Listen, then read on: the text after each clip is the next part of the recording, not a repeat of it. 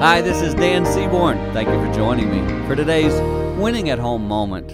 And in today's time with you, I want to talk about this idea of being a good neighbor.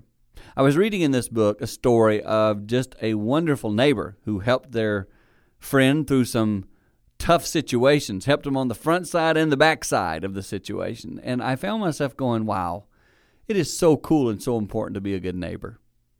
And I think, too, that our children watch how we handle our relationships with those who live around us. So many times we get in fights over property lines, how things are handled, the dog walking over here, going over there.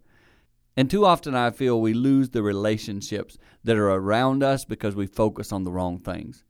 Be a good neighbor. Set that example for your children. I believe that's a step helping you also win at home. For more tips like this, simply hit our website, winning at home dot com.